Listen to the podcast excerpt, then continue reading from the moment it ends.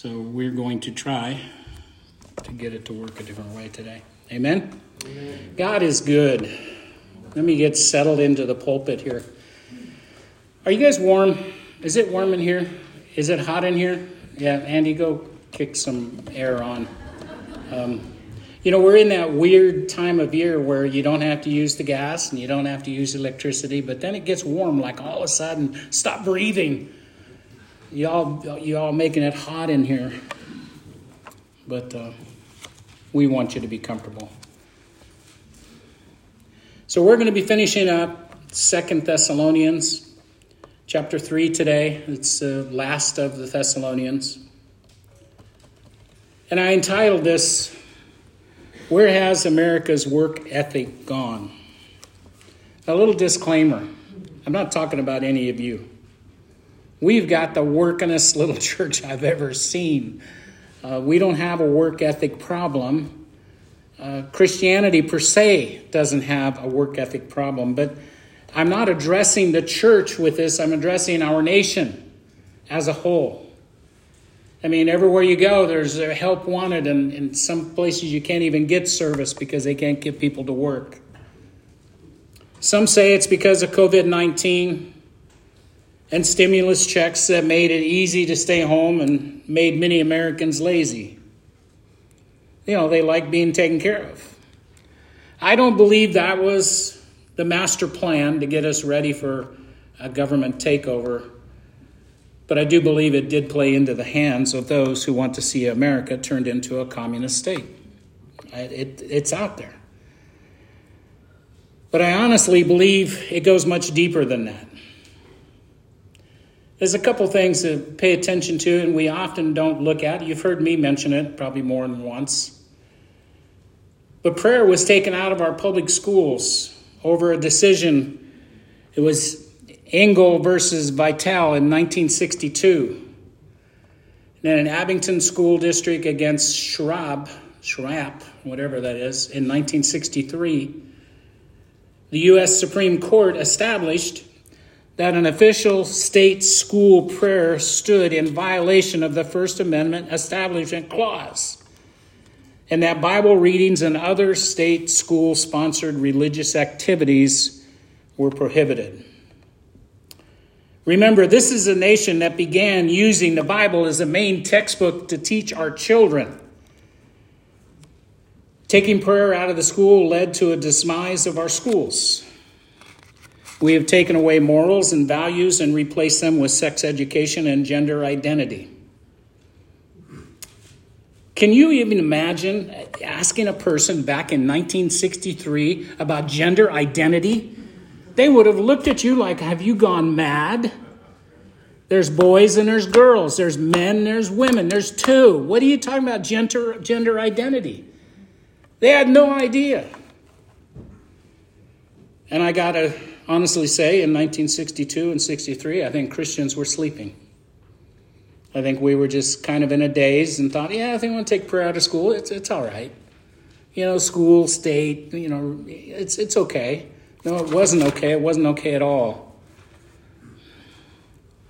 Do the recent ec- ep- economic woes, pandemics, and natural disasters prove that God has removed his blessing or hedge of protection from America? A lot of people ask that. After all, God had established Israel as a nation, and God warned them about the nation's blessings of obedience as well as national curses for disobedience. God warned them that if they rejected God, He would reject them. And they would, and eventually did, end up in bondage to other nations. They refused to listen to the many of the prophets that God sent them, warning them to repent and face or face the judgment of God. God's words for ancient Israel, I believe, apply to every nation of the world today, especially a nation that was founded on biblical principles. You should read as your homework Deuteronomy chapter 28. I'm going to give you just a little bit of the first part, which is the good part. Verses 1 through 14 is all the blessings and it's incredible. I mean, you get excited when you read the first 14 verses of Deuteronomy if you are obedient. And it applies to us today. Deuteronomy 28 1 says, Now it shall come to pass, if you diligently obey the voice of the Lord your God, to observe carefully all his commandments, which I would command you today, that the Lord your God would set you high above all the nations of the earth. That's what the United States has done and has been. However, these blessings are conditional. There must be obedience. Listen to how God blesses a nation.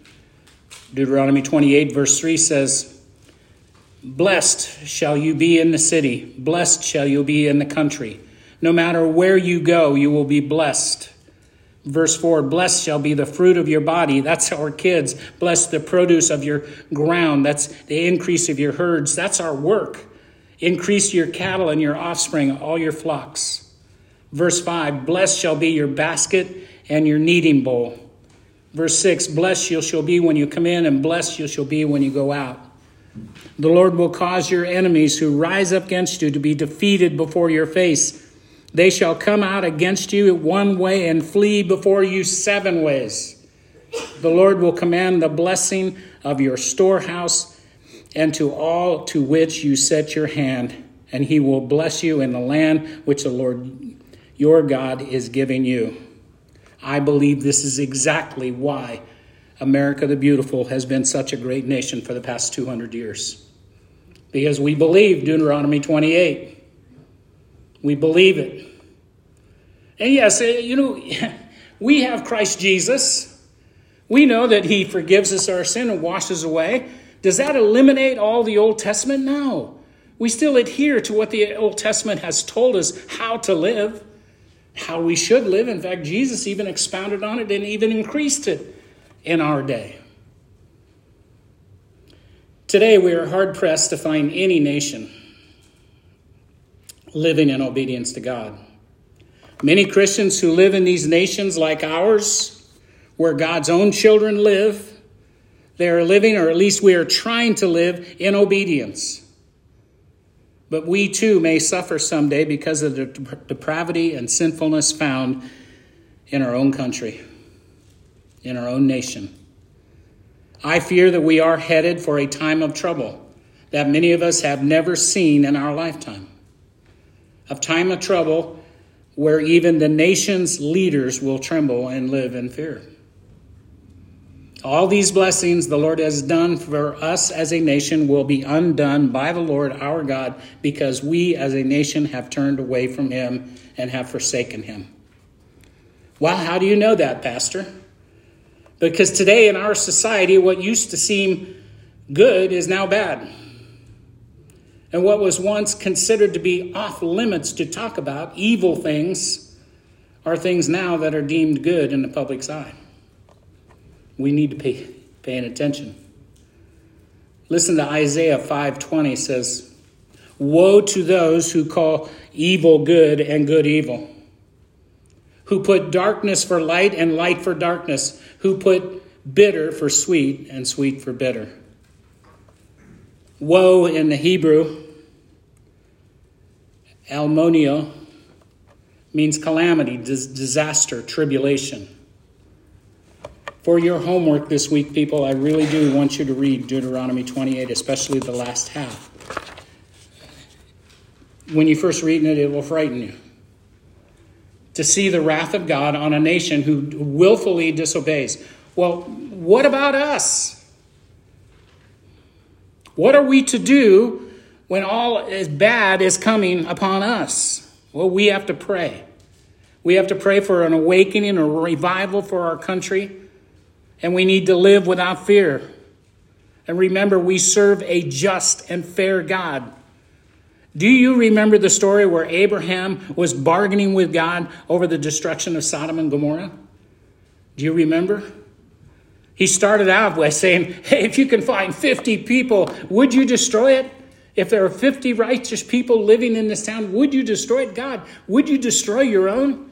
And God said, No, if you can find me 50. God knows how many people were there. And Abraham continued to negotiate it, all the way down to Genesis 18, verse 32 33. He says, Then he said to the Lord, Lord, be, Lord, be angry. Let not the Lord be angry. I will speak but once more. Suppose ten could be found there. And he said, I will not destroy it for the sake of ten. Verse 33 So the Lord went his way, and soon as he had finished speaking with Abraham, and Abraham returned to his place. He couldn't even find ten.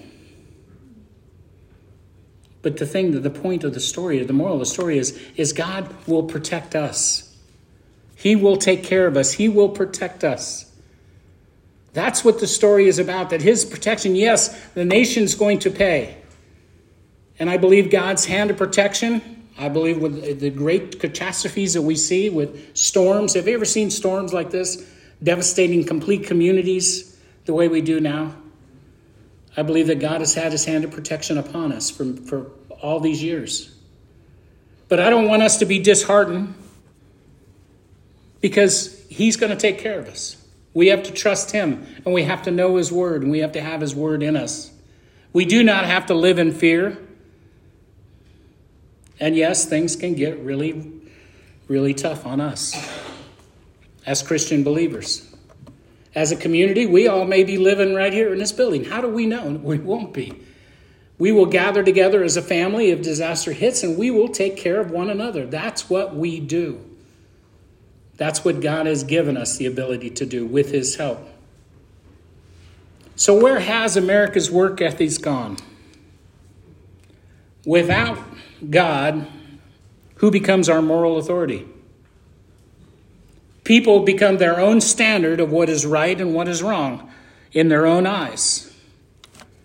I'm sure that some of you younger people in the workplace, they say, well, if it's working for you, it must be okay. That's the attitude. If it's working for you, it must be right.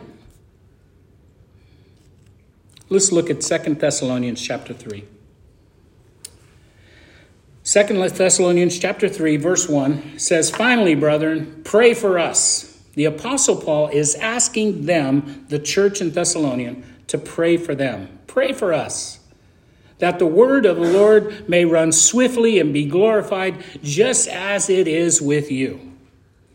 Verse 2 And that we may be delivered from unreasonable and wicked men, for not all have faith. Boy, do we need to pay attention to that. We need to be praying for God's hand of protection because not all have faith. Verse 3 But the Lord is faithful, who will establish you and guard you from the evil one. Verse 4 And we have confidence in the Lord concerning you, both that you will do and will do the things we commanded you. That's a huge compliment to a church. We know that you're going to study the word. We know that you're going to do the word. Verse 5 May the Lord direct your hearts into the love of God, into the patience of Christ. Verse 6 But we command you, brethren, in the name of our Lord Jesus Christ. That sounds pretty, pretty important, doesn't it? We command you in the name of the Lord Jesus Christ that you withdraw, withdraw from every brother who walks disorderly and not according to the tradition which he, which he received from us. Wow. Verse 7 For you yourselves know how you ought to follow us. We were not disorderly among you. This is, these two scriptures are very important to pay attention to. If we have somebody in the church that is not walking according to the statutes of Christianity. I can't think of anything right now because y'all guys are just great. But we are not to hang out with them. And it goes on a little a little later he's going to tell us you don't you don't disqualify him, you don't you know throw him out, but you don't hang out with him. You let him know that he is walking in sin, that what you're doing is not right. But you're still my brother in Christ. It's important that we understand that. He said that you withdraw from every brother who walks disorderly, not according to the traditions which we received from us. But then he goes on in verse 7, he brings it into the leadership. He says, For you yourselves know you ought to follow us, for we were not disorderly among you. This is incredibly important for leadership, and we as leadership must get this as a leader. Now, the next few things I'm saying, I'm talking here mostly to my men's group that I praise God for every day. You guys are awesome. But I have to hold myself to a higher standard. If I lie, if I cheat, even unwillingly or unexpectedly, in other words, not meaning to, like saying something stupid, I got to be so careful. As a leader, I have to be careful because the things that I say affect the whole group negatively. It's a standard that leaders have to hold. Can I get an amen? amen. Somebody better agree with me.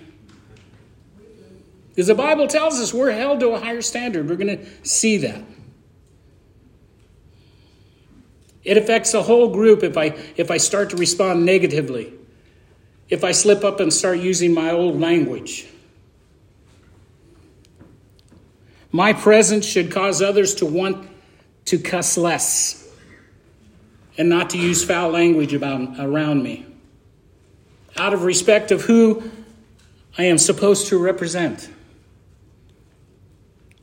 you know, you guys don't understand, but I get this all the time when I go into the jail because they talk like a bunch of sailors until I walk in.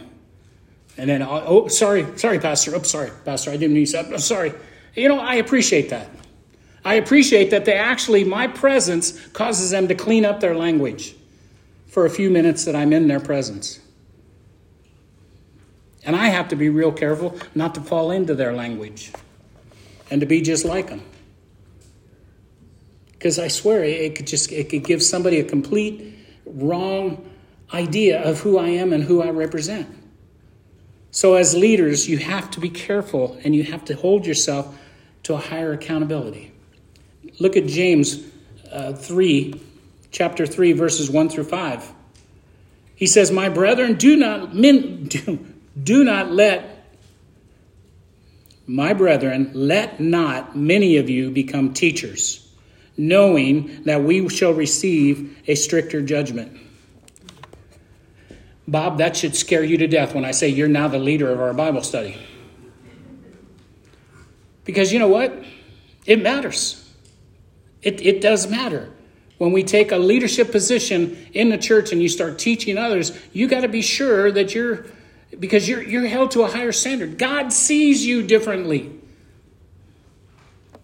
Verse 2 for we all stumble in many things. If anyone does not stumble in word, he is a perfect man, able also to bridle the whole body. Bob, you know I'm not perfect. That cookie. yeah, just like those cookies. I am not perfect, but I do I do work hard trying to bridle my tongue Look at verse 3. He says, Indeed, we put bits in horses' mouths that they may obey us, and they turn their whole body. That little bitty bit, little three inch bit in a horse's mouth can turn this, this 2,000 pound beast.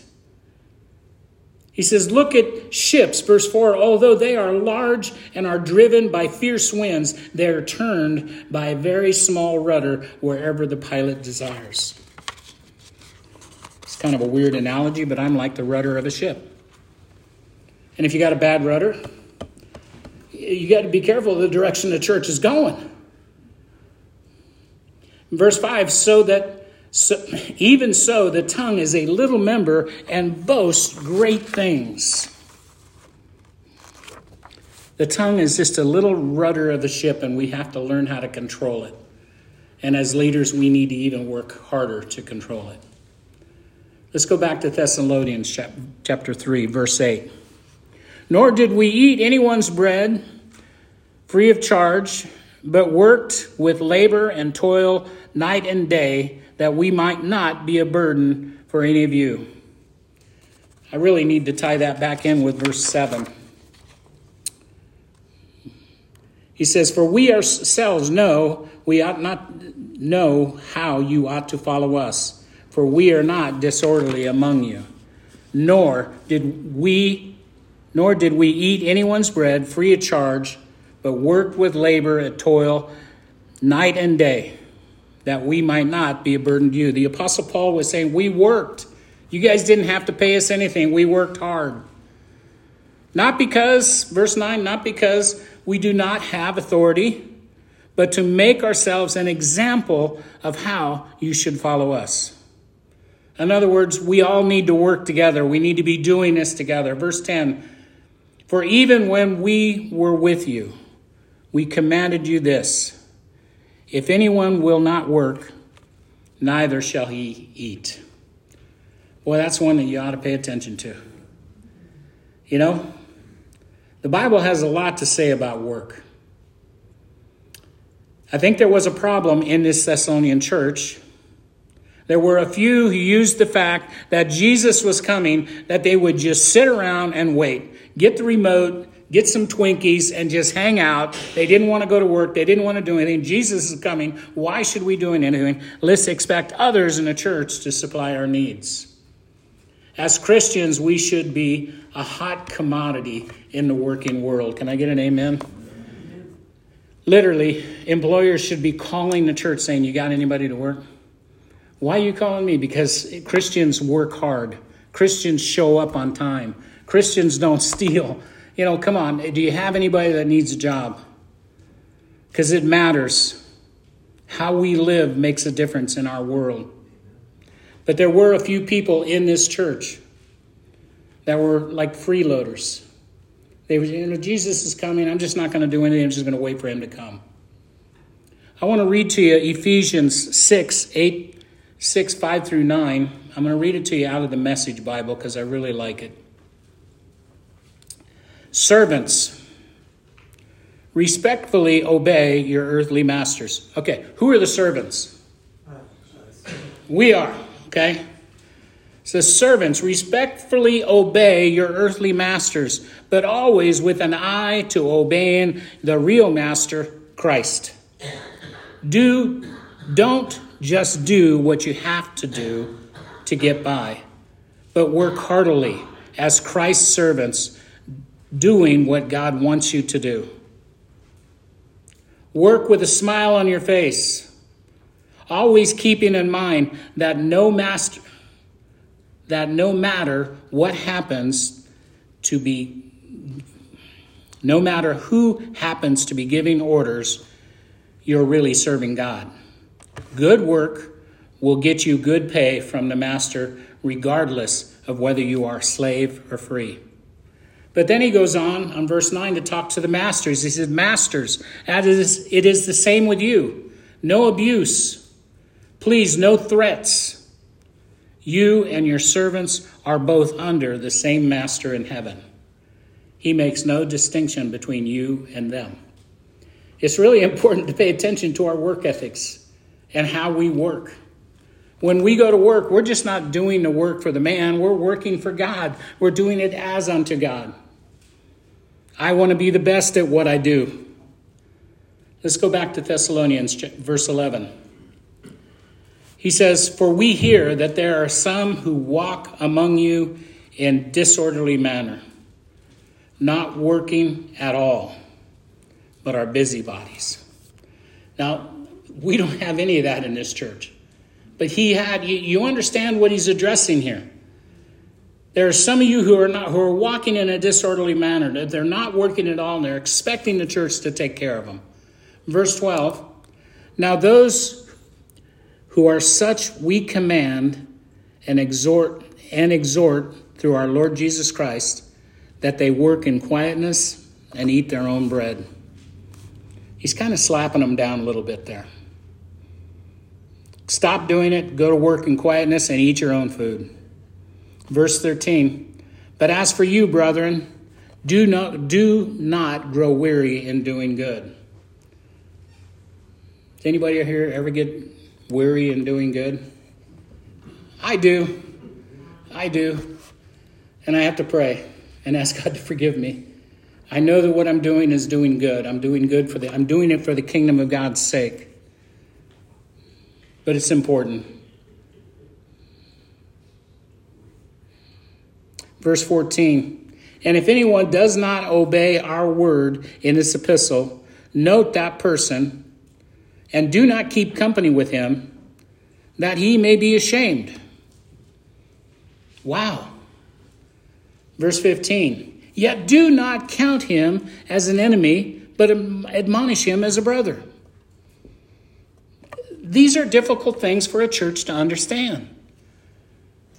If we got somebody in the church that's left his wife and now living with somebody else, and he's hanging out, he's part of our men's group, guys, I would say not to be part of our group. We love you, you're our brother, but you're living in sin. This is not, this is disordered, and it's disorderly to the entire church. It's kind of like a cancer. We have to be careful and, and pay attention and address the things that we see in our brothers, in our sisters. We don't just cut them off, we admonish them as a brother. But no, you're not going to go on this fishing trip with us. Well, why is that? Well, because you're living in sin. You're living in absolute sin. You've left your wife, you're over here living with this woman, you haven't even divorced your wife yet. These are things that pastors don't like to talk about. You're all going, like, I said that in church? We love that person. We pray with that person. We try to admonish him as a brother, as a sister. But we have to be very careful. You, you hang out with cancer, and guess what? It's going to spread. It's going to spread. We have to pay attention to what's going on in the body of Christ. He says, verse 16, Now may the Lord of peace himself give you peace always in every way. The Lord be with you all. The solution of Paul with my own hand, which is a sign in every epistle, so I write. The grace of our Lord Jesus Christ be with you all. Amen. The last scripture. The last scripture about work has always given me pause, this one that I'm about to read. But it's only because culturally we are so different than what I'm about to read to you. This I'm going to give you something at Jesus' own words. I want us to look at Luke 17. We're going to read 7 through 10. He says, Suppose one of you has a servant plowing or looking after the sheep. Will he say to the servant when he comes in from the field, Come along now and sit down and eat. Okay, here's a little disclaimer. In our culture, in our society, we would say yes. Yeah, you've worked hard, come on in, sit down and eat with us. But we have to understand what Jesus is saying in their culture, what he's saying in this time. That isn't what you would do at all.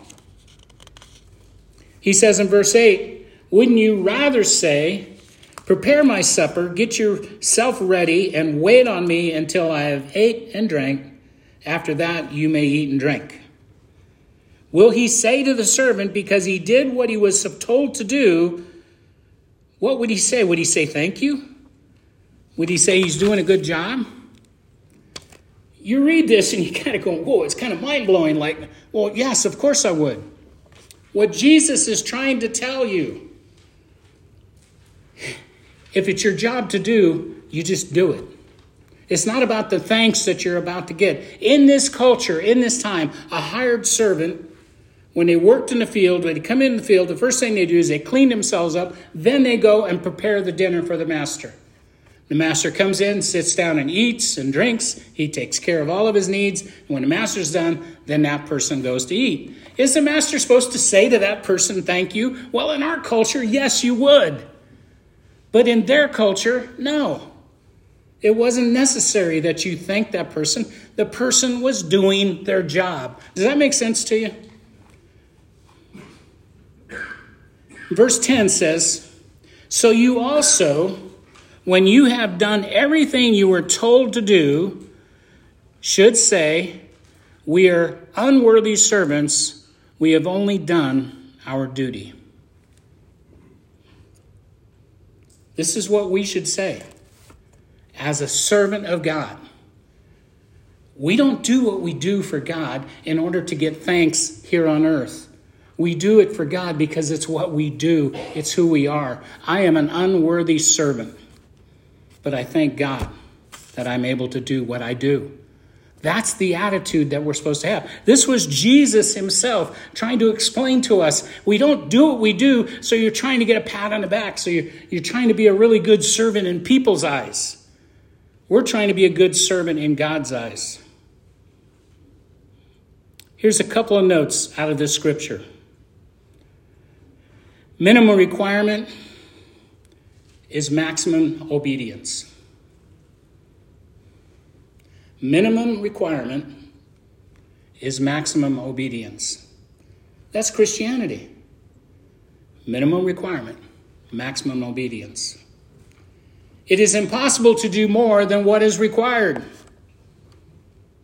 As a Christian, it's impossible to do more than what is required for us to do to share the gospel of Jesus Christ with our friends, with our family, with people we love, people we know. There is never an occasion for the Lord to thank me, since he is worthy of all that I do for him.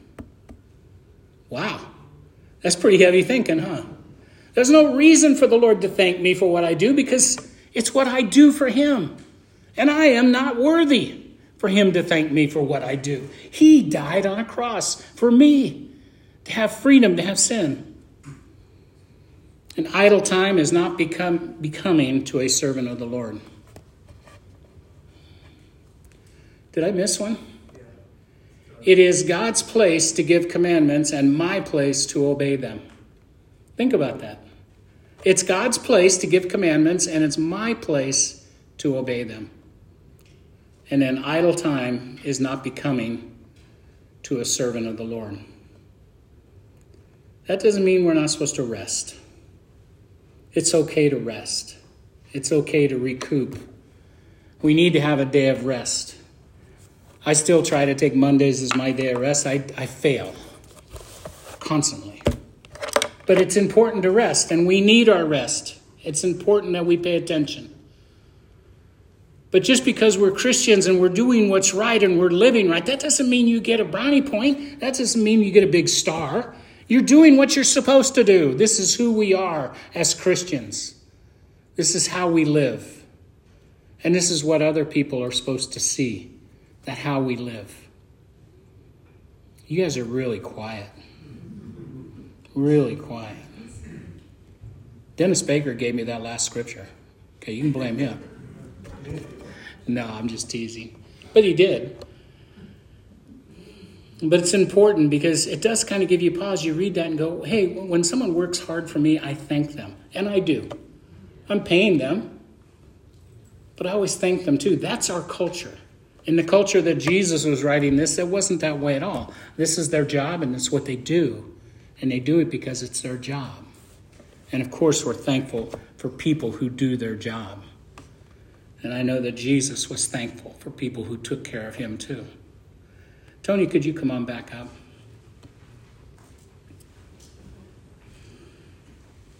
So we're leaving the Thessalonian church. I've been praying about and asking the Lord, where do you want to go from here? Any ideas? I was kind of thinking about maybe Hebrews, because Hebrews, really good coffee. Yeah. That's the only Hebrew joke you'll get. You better enjoy it. I don't know. We'll see. We'll pray about it this week and see where we go next week. But we'll pick a new book and we'll study into that book. But there's a lot to be said in the church world about our work ethic. And I think, especially in this church, we have a great earth, great work ethic. You guys are always at work, you're always trying to help, and I appreciate this church so very much. But as a nation as a whole, you can see what we're talking about. People just don't want to go to work anymore. Well, what do you want to be when you grow up? I want to be rich. Okay, that's what I want to be. I want to be rich. I want to have a big house and nice stuff. And well, how are you going to do that? I don't know. Somebody's got to give it to me. There's a whole generation out there that thinks that we're supposed to give everything to them. And it's concerning the children that are being raised up are going to be running this country. I thank God for the young people I have in here. I really do. Because this country is going to be in your hands in a very, very short period of time. Let me pray. Heavenly Father, I thank you for the opportunity to finish this book today. Father, if there's anybody's heart that feels a little heavy because they think, wow, he really capped on work, Father, put him at ease. You're the master, we're the servant. Everything we do, Father, is for you. Let our lives speak loudly of who we are in Jesus Christ so that others will know how we live and what we live for. Father, I ask that you bless your people, protect your people. Father, those that can stay, we're going into a potluck right after service. Father, bless the food. Bless all the hands that have been in there preparing, taking care of things. Father, bless them, protect them. Allow this food to give us strength and energy to meet the rest of the day. In Jesus' name, amen. God bless you guys.